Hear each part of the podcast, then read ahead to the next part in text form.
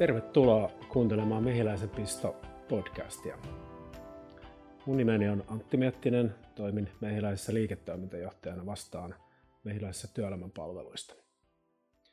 Mulla on tänään vieraana täällä DNAn henkilöstöjohtaja Marko Rissanen. Ja tänään keskustellaan aiheesta uupumus ja keinoista siitä selviytymisessä. Tervetuloa Marko. Kiva, Kiitos. että pääsit Kiitos kutsusta. paikalle. Mä lähden alkuun liikkeelle vähän erilaisella kysymyksellä. Mikä tekee sut juuri tänään iloiseksi? No varmaan niin kuin, jos työn näkökulmasta katsotaan, niin meillä on valtava projekti ollut, eli uusi HR-järjestelmän käyttöotto. Ja se on nyt käytännössä tänä viikon HRn käytössä ja ensi viikolla sitten koko organisaatio, niin se on pitkä projekti ja tiimi on tehnyt upeata työtä, niin totta kai se on iso onnistuminen. Ehkä henkilökohtaisella niin kuin oman elämän puolella niin en sanoisi, että pitäisi semmoista varmaan highlightti, mutta ehkä on semmoinen, että molemmat tyttäret ovat nyt täysi-ikäisiä ja tietyllä tavalla uusi elämänvaihe ja saa katsoa sitä itsenäistymisprosessia tässä jatkuvasti myös haasteiden kautta, niin se on tietenkin yksi iloa tuottava aihe, aihe että ollaan taas uudessa vaiheessa. Kiva kuulla. Helppo samaistua itsekin, on tuollaisia tota, noin samanikäisiä tyttäriä kotona, niin tota, se tuo hyvää tasapainoa sitten aina näille työasioille. Jos lähdetään puhumaan, puhumaan sitten tästä uupumuksesta ja, ja sun henkilökohtaisista kokemuksista siihen liittyen, niin, niin tota, minkälaiset asiat, jos kelataan taaksepäin, niin sun mielestä on vaikuttanut siellä taustalla ympärillä? Tämä on monimuotoinen asia ja hyvin yksilöllinen asia, mutta mitä sä itse koet, että mitkä siellä on sellaisia taustalla olevia tekijöitä, jotka johti sun kohdalla siihen uupumustilanteeseen? Joo, siis se oli, siitä on jo aikaa tietenkin, mutta se on tämä itse, todettiin työuupumus vuonna 2009 lopussa, mutta ei voi sanoa, että se oli niin kuin lyhyt prosessi. Eli, eli käytännössä niin kuin se on kulkenut osittain mun tähän päiväänkin asti niin kuin oppien kautta, mutta myös matkan varrella on tullut uusia asioita. Mutta tosiaan niin 2009 niin todettiin vakava työuupumus, ja mä koen, että työuupumus on väärä sana ainakin minun mm. kohdalla, koska mm. me ollaan kokonaisvaltoisia, meihin vaikuttaa ja kyllä mulla se oli niin kuin se, että se vapaa-aika, perheelämä, nuoret lapset, myös parisuhteissa haasteita ja sitten suuri työmäärä, eli se kokonaisuus oli oikeastaan, joka vaikutti siihen varmasti, että ajaudui siihen tilanteeseen. Ja mä oon aina sanonut, että jos töissä olisi ollut kaikki niin kuin helppoa, niin se mm. olisi tukenut kotona tai kun mun sen aikainen esimies sanoi hyvin, että koti on niin kuin turvasatama. Jos mm. siellä on asiat hyvin, se tukee työelämää. Mutta sitten jos kaikki seinät alkaa tietyllä tavalla kaatumaan päälle, niin mä väitän, että se oli minun osalta se, niin kuin mikä ajoi siihen tilanteeseen. Että siinä ei ollut yhtä tekijää, ja sen takia minun kohdalla työuupumus on niin kuin ehkä väärä sana. Mm. Se on se mm. kokonaisuus. Mm. Me ollaan kokonaisvaltaisia kuitenkin näiden asioiden osalta.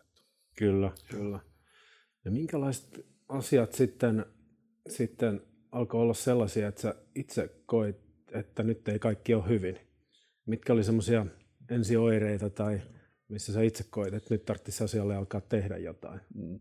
No varmasti siinä oli, siis hauskinta on tietenkin se, että en mä itse myöntänyt missään vaiheessa tai ainakaan siinä alkumatkalla sitä tilannetta. Ja mulla tuli erilaisia oireita, että mä muistan, että ensimmäinen taisi olla se, että mulla tuli hengitysvaikeuksia. No mä hakeudin työterveyshuoltoon ja tutkittiin, onko se närästyksestä tai onko mm. jotain muuta vikaa. Ei löydetty mitään oikein syytä. Sitten seuraavaksi tuli alavatsakipuja. Siinä meni aina tietty aika, kuukausi, kaksi tai jotain. Tuli niin kuin erilaisia vaivoja, tutkittiin, ei löytynyt mitään. Ja, ja sitten kolmas tuli ei nähnyt. Mä en nähnyt välillä, pystynyt kohdentaa vaikka teksti-TVtä siihen aikaan, ehkä enemmän käytin, mm. niin se, että niin kuin näyssä oli jotain ja tutkittiin, mietittiin, onko sokeriarvot, tehtiin testejä ja siis alkoi syntyä erilaisia oireita. Ja tämä, väittäisin, että tämä kesti noin yhdeksän kuukautta tämä kokonaisuudessaan tämä matka, kunnes kesällä mä tulin, muistan ikuisesti, me tultiin ulkomaan lomalta puolison kanssa – laskeuduttiin Suomeen lauantai-päivänä, niin sinä päivänä mulla alkoi päänsärky. Mm. Ja se päänsärky ei loppunut. Eli, eli mä menin sitten lääkäriin seuraavalla viikolla Ja siinä lääkäri alkoi yhdistellä tätä mun historiaa ja taustoja. Tietenkin mm. tutkittiin mm. myös siihen pään, päänsärkyyn liittyvät asiat, mutta siinä oikeastaan se sulkeutui se kokonaisuus, että nyt on liian monenlaista oiretta, mistä ei löydy sitten äh, niin kuin konkreettisia syitä. Ja käytännössä näillä oireilla ja tämän yhteenvedon kautta niin kävi niin, että mä jäin äh, kahden kolmen kuukauden sairaslomalle välittömästi. Ja siinä sitten äh, lähdin, lähdin niin kuin psykologin kanssa keskustelemaan, niin kuin oma polku alkoi siitä sitten eteenpäin. No miten tähän tähän asiaan suhtauduttiin, tai jos ajatellaan vielä tuota alkuhetkeä, että, että, että itse alkoi olla fyysisiä oireita ja näin, mutta miten siellä työpaikalla, jos ajattelet omaa, omaa silloista esihenkilöä tai, tai kollegoita, niin oliko sieltä mitään sellaista, että joku olisi alkanut sanoa, että Marko nyt menee liian lujaa tai kaikki ei ole hyvin? Joo, siis se on selvä. Mä tein aivan liian pitkiä työpäiviä, mutta se oli oma valinta, eli mä pystyin oman roolin kautta kyllä vaikuttaa siihen. Eli mähän koin olevani kaikki voipa, pystyn mihin vaan, oli se työmäärä tai mikä vaan. Ja totta kai myös se oli uran vaihe. Mä, mä olin ollut vasta niin kuin tietys tässäkin roolissa vuoden kaksi vasta siinä vaiheessa. Mutta mun on niin kuin helppo siinä suhteessa katsoa peiliä, että mun esimies, sen aikainen toimitusjohtaja, hän sanoi mulle suoraan, Marko, että kaikki ei ole kunnossa. Mm. Eli ympäristö alkoi näkeä ne oireet, he puuttu siihen, he kannusti myös niin kuin menemään työterveyshuoltoon, mutta mä olin itse ehkä se ongelma siinä sen takia, että mä olin jälkeenpäin miettinyt, mä olen todella ylpeä, että ne huomattiin ympäristönäkin ne oireet, mutta mä itse jotenkin ajattelin aina uutta etappia. Kohta mm. tulee joululoma, kohta mm. tulee kesäloma. Niin mä yritin aina tsempata siihen pisteeseen, että kyllä mä selviin tästä. Se oli myös iso liiketoimintajärjestelyvaihe, eli siellä oli monta projektia käynnissä. Mutta jotenkin mä aina mietin, että nyt tulee loma ja sitten mä huilin. Mm. Mutta kun se ongelma on siinä, että ei lomaa tehty, että me palaudutaan, vaan me levätään, me energiaa kasataan, niin mä ajattelin sen siinä, siihen aikaan hyvin väärin. Kyllä, ja samahan se on niin kuin työ, työprojekteissa ja muuta, Kyllä. että sitä niin kuin ihmisen mieli toimii helposti niin, että – että tota, kun tämä on ohi, niin sitten on helpompaa, mutta sitten tosiasiallisesti, sit kun se on ohi, sitten on jotain muuta. Että, että sellaista hetkeä ei, ei aidosti tulekaan, ellei siihen lähde sitten puuttumaan. Kyllä, ja kyllä mä oon pakko sanoa, että tiimikin myös reagoi. Se ei ollut esimies, vaan se ympäristö huomasi minun tilanteen, mutta mä en hyväksynyt sitä oikeastaan. Mä näin aina, että tämä on tehtävä, tämä projekti, tämä on saavutettava, että, että ympäristö teki voitavansa, yritti tukea, ohjata, mutta mä en vaan hyväksynyt sitä. Eli, eli, mutta niin kuin sanoin, niin se on, oli väärä ajatus, että mä lepään, sit kun loma tulee, niin mä lepään. Mm, mm. Koit sä kuitenkin siinä aikana silloin, silloin kun tota, ennen kuin jäit sitten tota, sairauspoissaololle ja sait tämän diagnoosin, niin koitko sä kuitenkin nauttivasi siitä työstä, että, että sulla oli semmoinen työnimu edelleen jäljellä, mutta alkoi sitten nämä fyysiset oireet niin kuin hälytellä, että No kyllähän mä varmaan tunnistin sen tietyllä tavalla, eli ei se, se työn imu. Mulla on semmoinen, mä jälkeenpäin yritin niin hakea niitä oppeja, että mm. mitä mä opin tästä ja mitä mun pitää tehdä toisin, niin kyllä se viimeinen puoli vuotta oli jo aika sumussa, mm. eli, eli se on pakko myöntää, mutta mä niin kuin, totta kai, se, se on ehkä sitä tunnollisuutta myös, että haluaa aina, että asiat hoidetaan hyvin, ne, me menestytään, niin se ohjas enemmän. En mä voi sanoa, että siinä vaiheessa enää oli työn imua, vaan enemmän, mm. että mun velvollisuus, mun on saatavana, saatavana asiat kuntoon. Että. Kyllä, kyllä. No miten, miten sä itse koit sit sen hetken, kun, kun tota, tulit sieltä lomalta ja, ja tota, sit hakeuduit, hakeuduit tota ammattilaisten hoitoon ja sait sitten sen diagnoosi ja käynnisty hoito ja poissaolo, niin miltä se tuntui jäädä pois töistä? No se oli, se oli pelottavaa. Siis siinä oli monta huolenaihetta siihen hetkeen, eli hoituuko asiat, eli taas tuli se vähän jopa se tunnollisuus, miten, miten siellä pärjätään. Mm. Sieltä tuli, myös tuli niin kuin mielenkiintoisia pelkoja, että olenko mä enää osa tätä organisaatiota, jos mulla tulee pitkä poissaolo. Mm. Silloin kun mulla oli eka tapaaminen psykologin kanssa, niin hän yleisesti sanoi, että nämä on, niin kuin totesitkin alkuun, nämä on yksilöllisiä ja, ja mikä se prosessi aina on, mutta kun mulle sanotaan, että tämä voi kestää vuoden, Mm. Et, et se, se synnytti erilaisia pelkoja siitä myös, että onko mulla enää paikkaa edes organisaatiossa, olenko mm. minä tarpeellinen. Ja mm. mä voin niin kuin samaistua tässä moniin, jotka käy tämmöisiä haasteellisia niin kuin prosesseja läpi, mutta siellä oli monen tasoisia niitä. Tulenko kuntoon? Mitä mm. tämä vaikuttaa? Mm. Mm. Et, että hyvin eri tasoisia ajatuksia herätti siinä hetkessä. Että. No miten näistä asioista sitten, sitten sä pääsit yli? Jos ajatellaan, että, että se toipuminen voi käynnistyä, niin pitäisi alkaa, niin sait sä jonkinlaista tukea sieltä organisaation puolelta tai esihenkilöltä, että, että, että miten, miten näistä pääsee yli ja pääsee siihen seuraavaan vaiheeseen, että pystyy aika palautumaan ja toipumaan. Joo.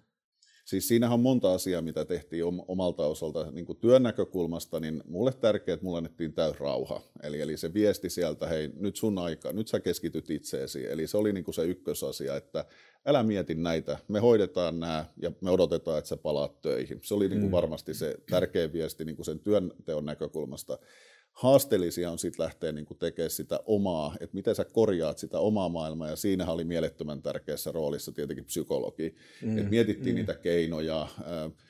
Mä loin niin kuin oman rakenteen päiviin, mä lähdin aamulla kävelylenkille, aloin nauttia vähän eri asioista, mm. et, et, mutta se on tosiaan, että se pääsärky kesti kuukauden. Mulla oli jatkuva päänsärky. Et siinä meni noin kuukausi, että se laukesi niin se itse oire, yksi mikä syntyi siitä tilanteesta. Mutta se oli, mä loin rutiinit, mä en miettinyt töitä, mä mm. keskityin itseeni ja, ja vaan nostin sitä omaa niin kuin kuntoa ja mielen, mielen niin kuin tasoa, että mi, miten mä voin paremmin. Ja mä loin oikeastaan semmoisen vähän ehkä liian ylätasofilosofian tässä 2009-2015, että mikä pitäisi ohjaa minua, niin mä loin semmoisen teeman, että ole onnellinen. Ja, ja silloin mm-hmm. kun tekee elämässä valintoja, niin mikä tukee tätä?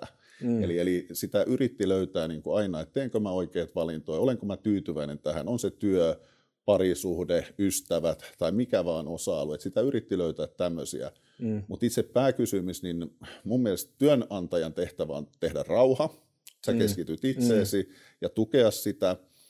Tämän prosessin jälkeen niin myös työnantaja tuki minua. Mulla oli niin kuin oma coachi, mä, mä jatkoin sitten työhön palun jälkeen, käytiin eri osa-alueita läpi ja miten mä niin kuin pystyn paremmin hallitsemaan. Eli siis ei siinä ole mitään hävettävää. Me tarvitaan mm. erilaista tukea, apua ja siihen hetkeen se oli hyvä. Et, et siinä on niin kuin kaksi puolta. Työnantajan rooli, joka antaa rauhan, vahvan viestin, hei me kaivataan, odotetaan sua, keskity itseesi. Ja sitten toinen puoli, mitä mä henkilökohtaisella tasolla teen ja millä toimenpiteillä mä niin kuin pääsen tästä eteenpäin. Kyllä. Ja toihan on se niin kuin todella tärkeä asia, jos ajatellaan sitä työyhteisöä ja esihenkilöalaissuhdetta, että siinä on se luottamus olemassa. Niin.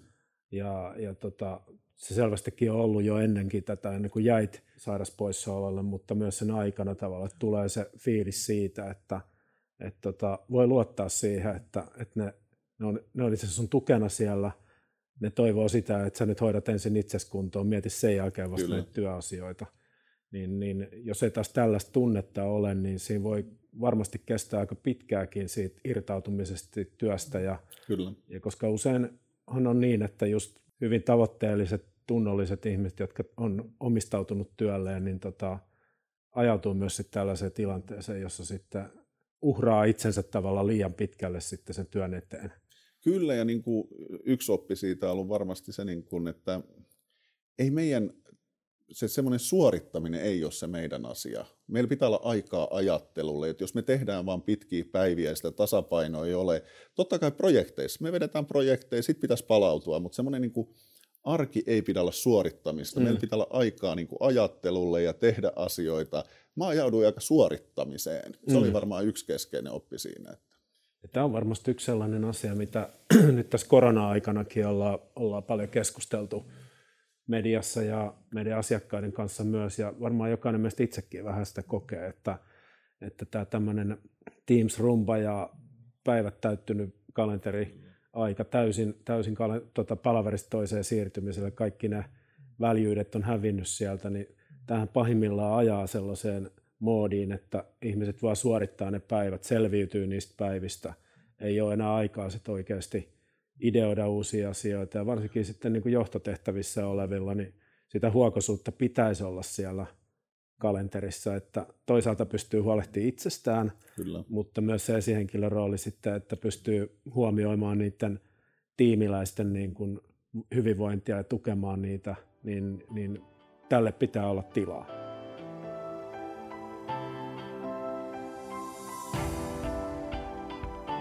Miten sä itse tota, oot nyt sitten lähtenyt, lähtenyt, jos ajatellaan tuon prosessin jälkeen, niin, niin tuossa juteltiin aiemmin, että että sä oot tehnyt muutoksia ja kokenut, no. niin kuin, että elämä ei ole enää palannut ja työelämä siihen, mitä se oli ennen tätä.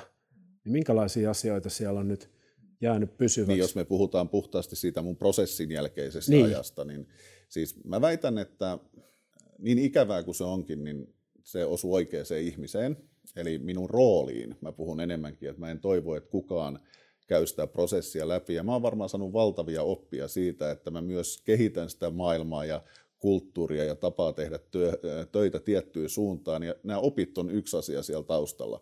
Enkä ole varmasti onnistunut vieläkään. Se on mm. ihan, ihan kun puhutaan isosta organisaatiosta, mutta se, että työ on vain osa elämää, se on niin kuin mm. yksi teema, mitä mä paljon käytän, koska kun meillä on hyvä tasapaino työn ja vapaa-ajan osalta, niin me voidaan paremmin, me jaksetaan paremmin. Me ollaan myös tuottavampia silloin, eli ei mm. olla vain suorittajia. Mm. Eli miten me hallitaan tätä, ja korona-aika on ollut loistava esimerkki, niin kuin sanoit, että me ajauduttiin palaveriputkiin ja sitten ohjaa jopa sitä muuta työtä iltaan, ja ei se ole se, mitä halutaan. Mm. Eli miten me mm. tauotetaan, miten me tehdään niin kuin taukoja päivälle, miten sitä aikaa ajattelulle, sehän johtaa paljon niin kuin siihen, että ihan perusasioihin, miten me kohdataan, miten asioita hoidetaan, mitkä meidän palaverikäytännöt on, miten me työn tauotusta tehdään, mutta se yksilöllä on tässä nykymaailmassa valtava vastuu. Yksi mm, sellainen työelämän mm. taito, mitä varmasti niin kuin yksi keskeisimpi on itsensä johtaminen, mm. ja se tulee korostumaan tässä uudessa maailmassa, ja on Kyllä. korostunut jo.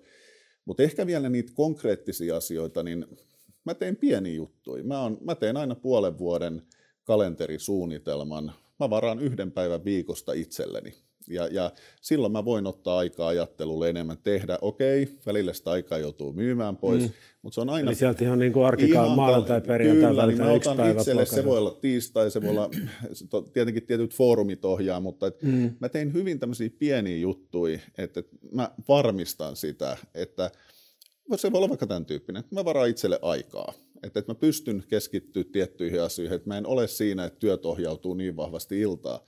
No sitten tietenkin käänteinen puoli, että pystytäänkö me jokainen omassa roolissa tekemään sitä. Mm, Minä mm, pystyn, mm. mutta se, että me ei aina pystytä tähän. Mutta keskeistä on niin kuin löytää konkreettisia keinoja. Liikunta on todella tärkeä ja mua harmittaa, että mä en ole korona-aikana valitettavasti riittävästi ehtinyt sitä tekemään, mutta pieniä juttuja, mutta sitten palataan siihen ylätasolle. Se keskeisin oppi on se, että jos me uskallettaisiin puhua, me uskallettaisiin, niin kuin, mun, niin kuin mä sanoin, mä olin aika itsepäin, että mä en hyväksynyt sitä tilannetta, mm. mutta mä itse toivon ja haluan ainakin rakentaa maailmaa, jossa meillä on eri kanavia. Mun mielestä työterveyshuolto on ihan ehdoton tässä. Se pitää olla, niin, miten me luodaan matalan kynnyksen mahdollisuuksia tuoda asioita ja Mä aina sanon, että mulla on ihan sama on se luottamusmies, työsuojeluvaltuutettu, esimies, HR, työsuojelu, mm. kunhan me löydetään kanavia, että me saadaan tukea ja apua. Mm. Ja työyhteisössä kannustetaan siihen, että aidosti niin kuin rohkaistaan puhumaan niistä asioista. Mm. Mm. Et, et, meillä on erilaisia haasteita, me pidetään niitä vähän liikaa sisällä, mutta miten me löydettäisiin ne kanavat ja saataisiin tukea ja apua nyt syntynyt mun mielestä virtuaaliset palvelut auttaa aika paljon nykyhetkessä mm. korona-aika. Saadaan mm. erilaista myös palvelutuotantoa, että sä kohtaatkin netin yli, sä voit vapaa-aikana saada apua eri aiheisiin. Kyllä. On se sitten työterveyshuollon palveluiden tai muun palvelutuotannon kyllä. kautta. Keinoja on monenlaisia. Kyllä, kyllä.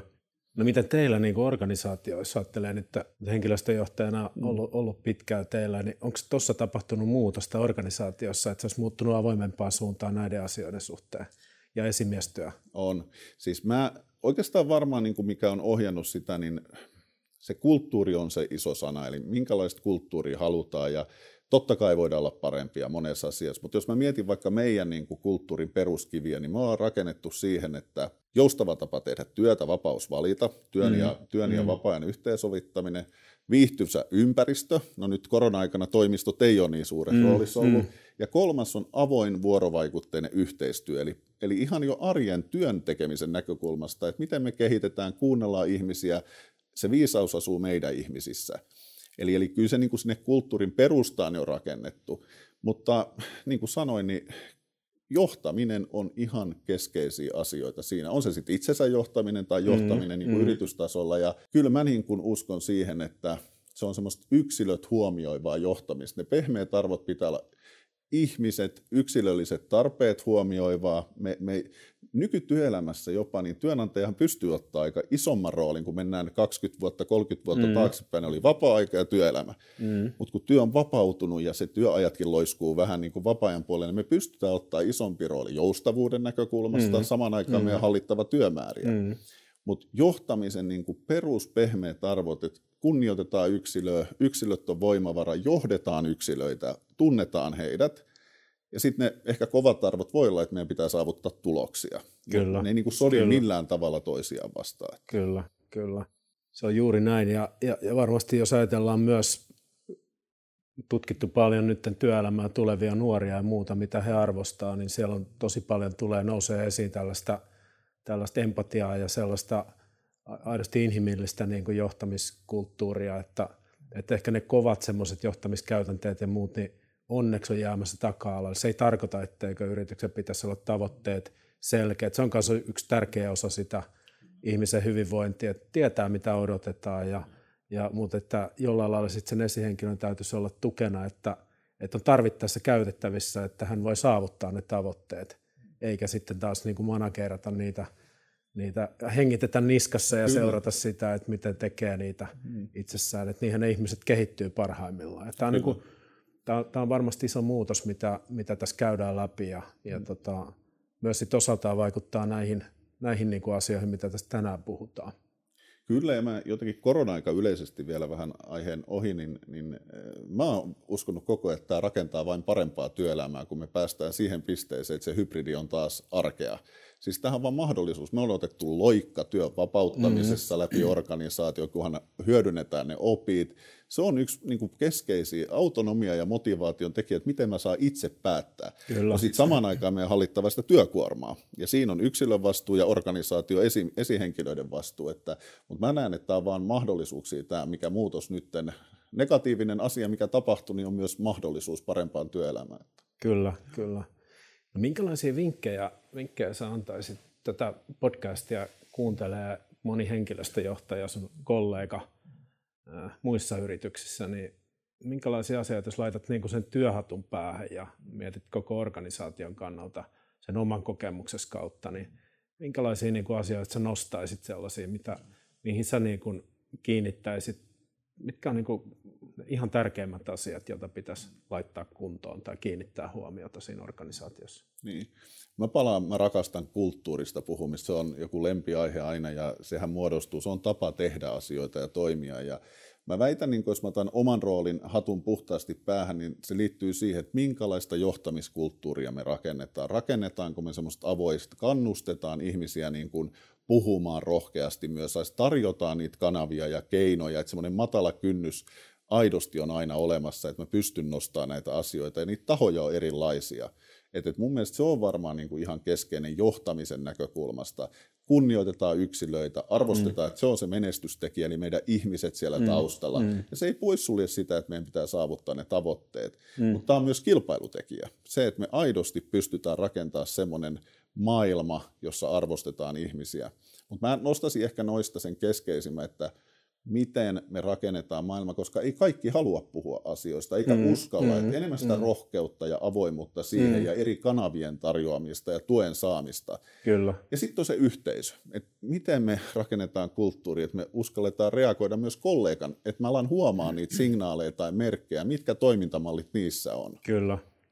Ja näinhän se usein on, että, että tota, on tietysti hyvin erilaisia työtehtäviä ja työtä, mitä tehdään, mutta, mutta aika usein on niin, että tavallaan tällaiset niin kuin ensimmäiset signaalit siitä, että kaikki ei ole hyvin sen jaksamisen kanssa, niin kollegathan ne havaitsee. Kyllä. Että et välttämättä siinä se esihenkilö ei päivittäin edes näe.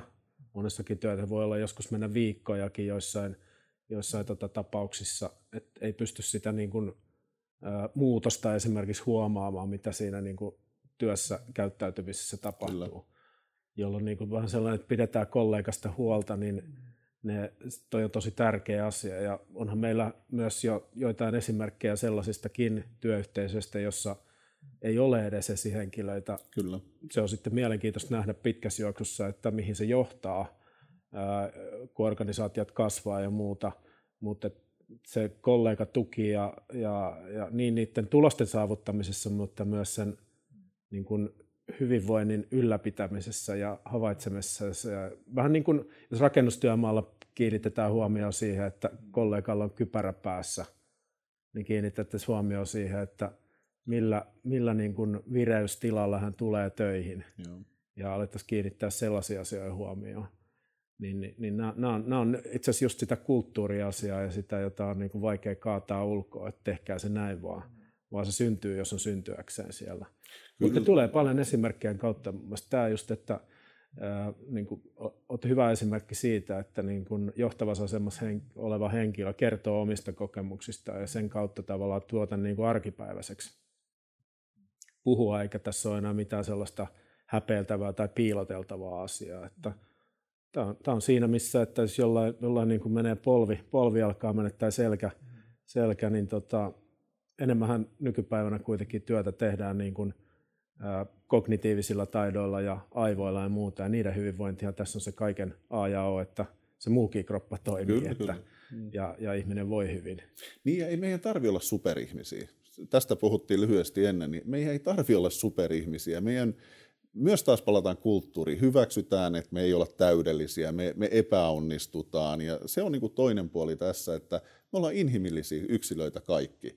Ja sitten on toinen puoli, että mä ymmärrän, että kaikki ei halua myöskään puhua. Ja se, sitä pitää kunnioittaa. Ei sitä pakottamalla tule, mutta silloin on niitä eri kanavia. Kyllä. Mutta upeammassa tilanteessa niin on rohkeus löytää ne oikeat kanavat, saada tukea.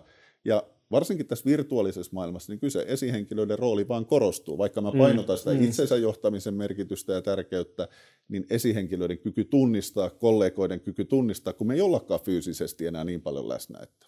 Juuri näin. Hei, kiitos tosi paljon Marko tästä, tästä tota keskustelutuokiosta ja, ja tota, kiitos kuulijoille myös ja, ja erittäin tärkeä aihe ja jatketaan tämän parissa keskustelua varmaan ja toimia ennen kaikkea työpaikoilla sitten yhdessä myös työterveyshuollon kanssa jatkossakin. Kiitos paljon. Kiitoksia.